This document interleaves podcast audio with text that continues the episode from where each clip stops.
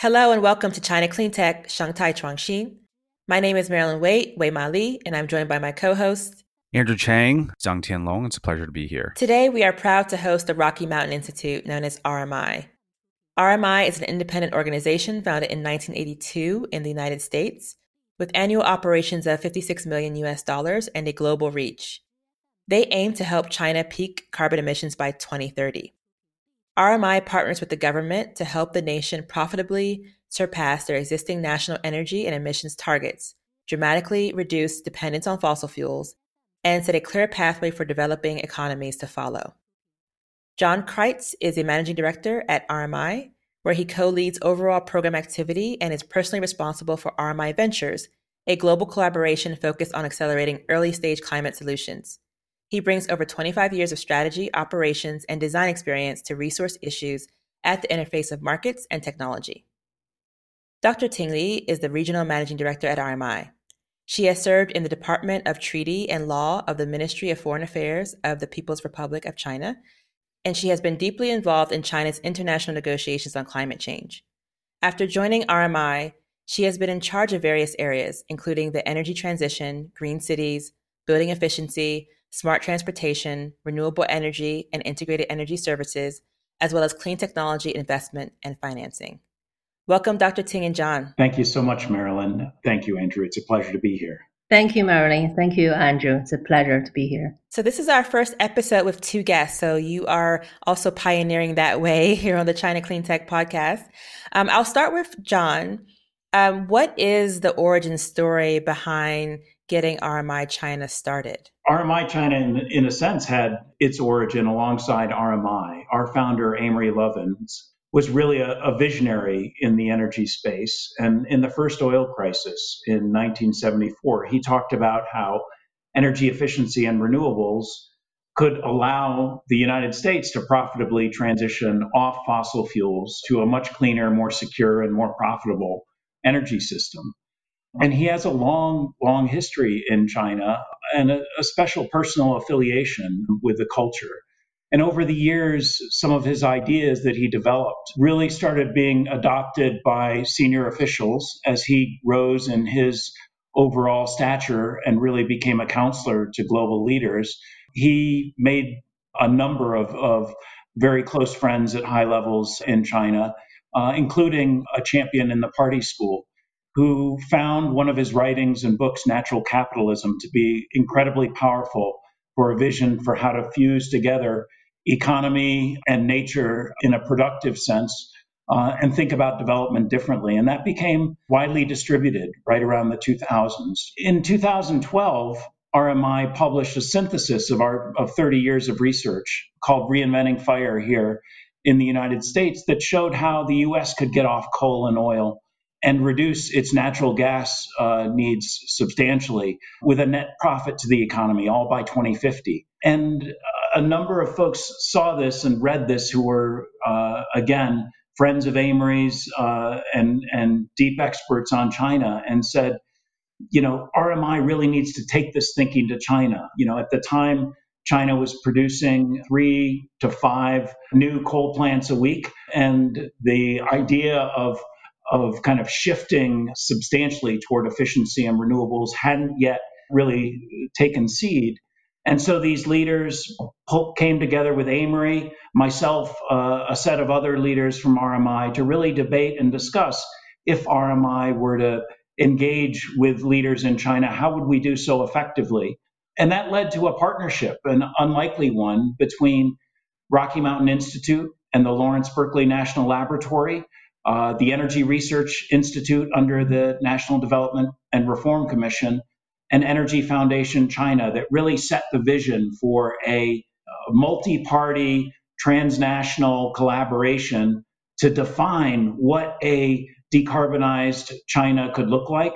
What's the economic pathway to instill both growth simultaneous to decarbonization for the economy through 2050? Following similar uh, types of analysis to what we did in the United States. When was Reinventing Fire China released, and is it done on a periodic basis? Is there a new version of that given the new goals and context and learnings? Tell us more about that process. Yeah, so reinventing Fire China was it was started in 2012 with a specific eye toward helping inform the creation of the 13th five year plan. We had a number of senior Chinese advisors who were acting as a steering committee. We had a joint model that was created between Lawrence Berkeley National Laboratory and the Energy Research Institute that served as, you know, kind of the, the fact base that we use to debate what the impacts of different strategies for decarbonizing the electricity power sector, the transportation sector, the heavy industry sector, as well as the buildings and infrastructure sectors. What would be the different costs, uh, the different relative carbon benefits associated with that? To build out essentially a clean roadmap. That was a three year effort and was published in 2016, officially after the 13th five year plan. But it, it stimulated a debate among many of the, the senior leaders and thinkers in China of what was possible and helped incorporate and season some of the thinking that went into that 13th five year plan. Since then, RMI has used that basis for fact to help support the government, other collaboration partners in building out a set of implementation initiatives that focus across these different sectors, help build up some of the subnational capabilities and, and the carbon peaking uh, approaches to cities and urbanization, helping to think through regulatory reform in the power sector to allow for the adoption of increased uh, renewables on the grid as well as distributed service models for that take advantage of energy efficiency and demand response, and also to promote and support the rapid decarbonization of the mobility space including EVs, but also thinking about how exactly we do similar things with heavy freight. So those all kind of came out of the, the initial research, but there have been multiple other research efforts that have then kind of taken that basis and knowledge forward and are now being used uh, in a similar way with the 14th five year plan to bring together overall uh, thought leaders, academicians, alongside government policy leaders and some of the government think tanks to discuss and debate how far China can go in its next set of commitments, which, uh, again, we've started to see some of the fruits of that collaboration in the recent 2060 carbon neutrality announcement. So it sounds like the focus has been on the energy sector, including end use in buildings and transportation. Any thought or effort on the agriculture or land use side of climate? Yeah, for RMI and our institution in particular, we are energy experts and focus on kind of the 75% of the, the climate challenge that is directly related to energy end use and consumption. We have, though, started working specifically on nature based solutions and looking at entrepreneurial uh, solutions and how to scale different technologies related, you know, and one of our current programs here, which is global and incorporates investors from China and hopefully soon will also in, incorporate startups from China, is very much focused on how do we uh, create some new biofuels or alternative materials you know kind of synthetic leather built through or designed and, and harvested through mushrooms other forms of, of biofuel substitutes as well as you know alternative proteins and thinking about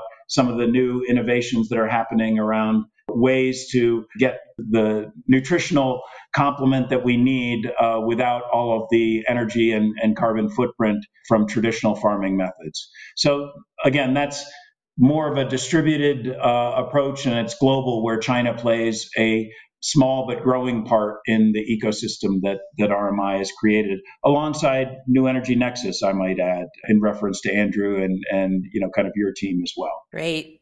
Thank you. Over to you, Andrew. Yeah, John, thanks for that plug. I mean, the program Third Derivative that you speak of, we've been following quite closely, not specifically on, on the team supporting that program, but we're excited about all the progress that you guys are making. And can you share maybe a, a, an example of a demonstration project that was successful and then went on to scale, let's say, in different provinces? Yes, we started from three years ago. We work closely with the local authorities and local cities and government uh, officers and start a pilot zero carbon demonstration in the provinces of Zhejiang, Ningbo, Meishan Port. So that proved to be um, a very leading demonstration on zero carbon energy planning and also achieved dramatically a, a well organized kind of implementation kind of work with a benchmark uh, emission targets emission targets of reaching zero carbon emission around 2030 and also right. supported by innovative business model called integrated energy service provider and also a bunch of technologies that can be deployed in supporting that implementation. So that pilots one outstanding benchmark of zero emission is about a very high portfolio of renewable energy, renew- renewable electricity for the power system. So the overall system, power system of the local Meishan can be supported by 90% of the, its uh, electricity demand by renewable from power to other renewable resources.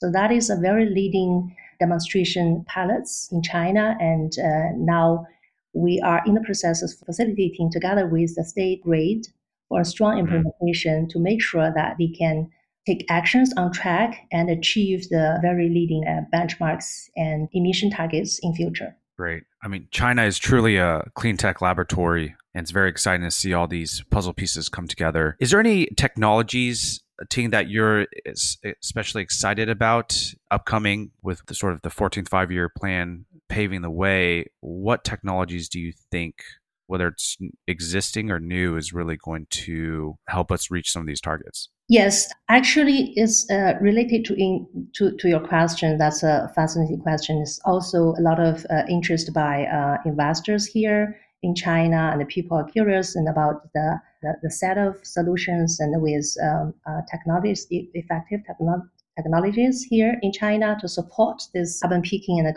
also carbon neutrality targets at national level happy to introduce uh, one of the report and maybe later on you can check also and colleagues or friends who are interested can check more on the details. There is a one report that we um, uh, we published very recently and co-authored by the uh, with the Energy Investment Committee of the Investment Association of China (IAC). And also in that report, we identified uh, some uh, key investment areas for China's zero carbon emission, seven in total including resource recycling, energy efficiency, demand side electrification, zero carbon power generation, energy storage, hydrogen, and digitalization. And also, um, we kind of analysis the trend and market size and also envisioning a development pathway for some of the clean technologies and solutions that uh, there is a list on it. Accordingly, the size of the investments is uh, attracts a huge uh, interest by a lot of readers and audience. So, uh, by our analysis, we estimated that by 2050, these uh, seven sectors could have a market size of nearly 15 trillion, and uh, of course, contrib- contribute a lot on the emission reductions of China. So that is a big picture, and also the sector analysis and also a bunch of listed, listed technologies that can be found in the report. And also, we believe that, but they are at different uh, development. Some are pretty mature. For example, the, the wind related to the wind, wind and solar uh, renewable energy, but some are in the middle of development. Uh, for example, the storage, and uh, some are at the stage of uh, a lot of discussion, and but some are at early stage, uh, for example, the hydrogen related technology and also related storage and technology.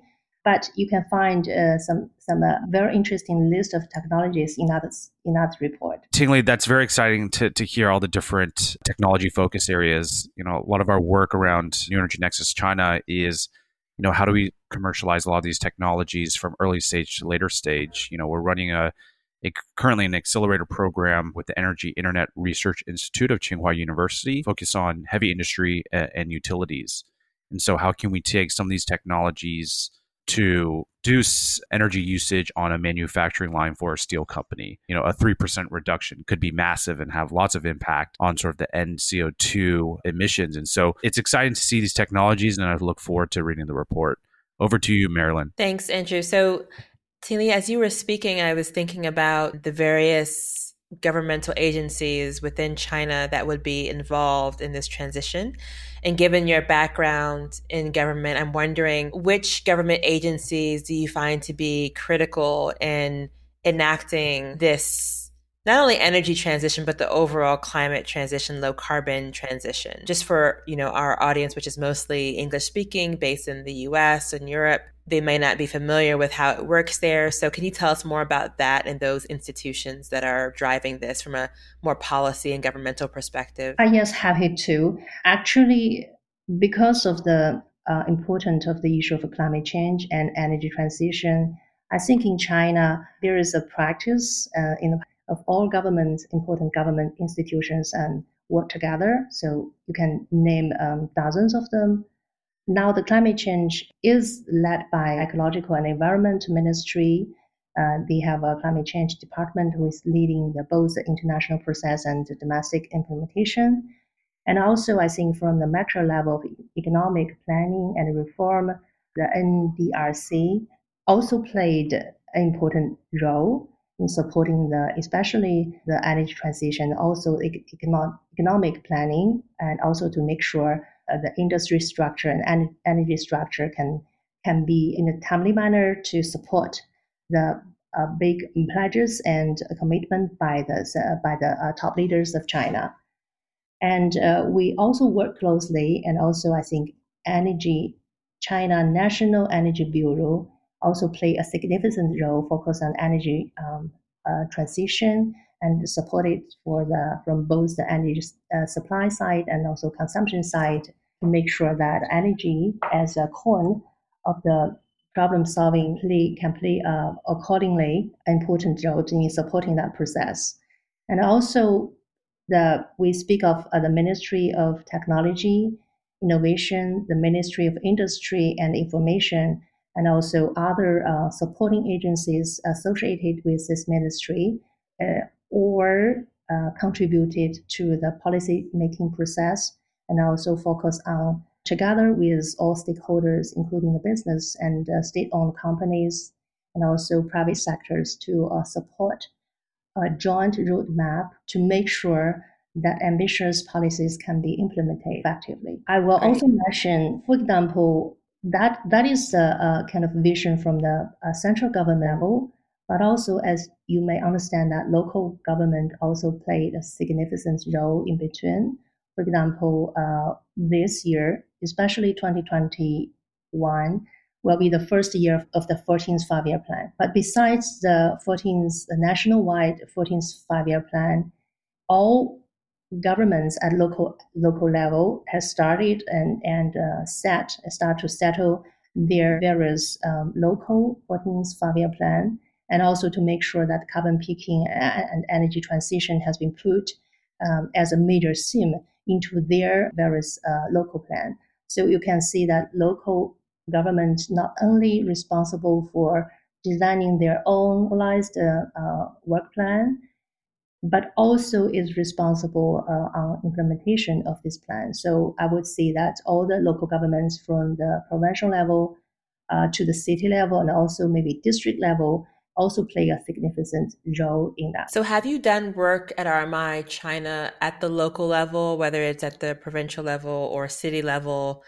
And if so, what is the strategy like to work with those local governments, especially in perhaps more fossil fuel intensive regions? Yes, we have actually a plenty rich of experience working with and supporting with supporting the local governments in the past years, including uh, big cities and also some uh, coastal area and also um, provinces uh, from Hainan to um, part of uh, China, Hebei, and the coastal area Zhejiang, Ningbo. But they focus on various topics and various um, themes. For example, in Hainan, that we are helping the local government uh, to better understand how exactly to achieve a zero carbon drone or zero carbon demonstration, and also because of the important status of Hainan as uh, the free trade uh, demonstration in China.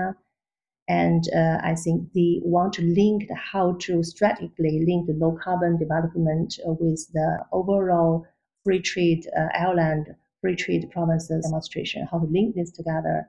And we were able to provide with, provide with them some uh, good examples in international practices and also try to figure out how to innovative, innovatively to make that happen.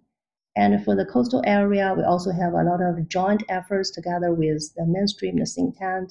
And so we uh, used to work together. Of course, RMI, um, uh, for most of the time, is expected. And also, we tried our best to um, look things and solve things from this international best practice or international experience, sharing with um, global practices in between.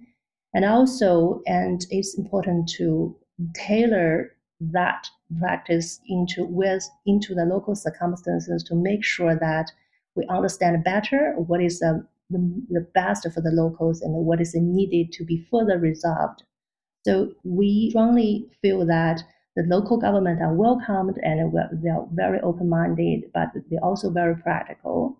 And they also aiming at not to do a good job here in China, but also understand better of what is the global trend and how probably they can also be the leaders of that trend. Where can people find you and where can people access the reports that you had mentioned? Yeah, we have a website both globally and here for China program, a Beijing office, and also we have a WeChat account that can be easily found and linked with all the reports that I mentioned.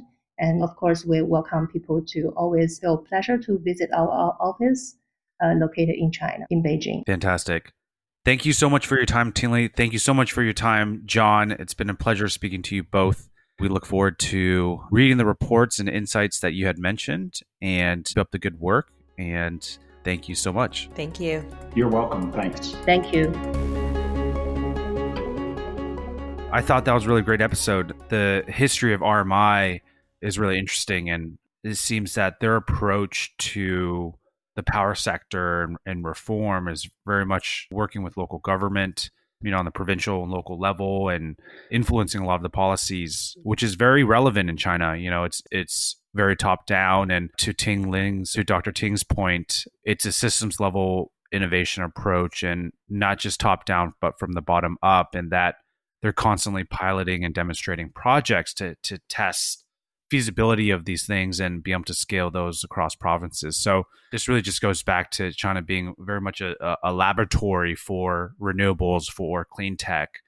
And it's exciting to see that echoed through other organizations as well. Yeah, and I think they it's interesting. They serve as an extension of government innovation as well, almost like a think and try lab for the Chinese government when it comes to clean energy transition. So it's that kind of partnership which I find to be intriguing. And they support that through various technical and economic studies and working with other partners on the ground, bringing in international experience, other modeling exercises that they've done, for example, with the Lawrence Berkeley National Lab in California. And it seems to be a fruitful relationship in terms of supporting governmental activity and planning for this low carbon economy. Yeah, absolutely. And you know, their their involvement with Third Derivative and speaking with their China team and they have a, a strong effort being put forth on you know now that we've done the research on what are some of the upcoming high potential technologies to make a uh, make an impact and make a difference, how do we then start to commercialize it? How do we then bring some of these technologies to market? So it's exciting to be part of that journey because that's very much what New Energy Nexus does, right? Is how do we take early stage to later stages of different development technologies to market? And so, you know, it's it's at the end of the day, uh, it's a combination of different forces. It's influencing the policies, building best practices, you know, delivering successful case studies, and replicating that. And so I, I find that very much sort of a entrepreneurial sort of approach to, to building a successful company. Right. It'll be interesting to see how that, you know, their the third derivative side of RMI can complement the more policy support side. And those worlds uh, coexist with one another. You know, in the past, they've been very separate, but more and more so you know, they're so interwoven together, especially with the, the five year plans. It's exciting to be part of that. Right. Cool. Thanks, Marilyn.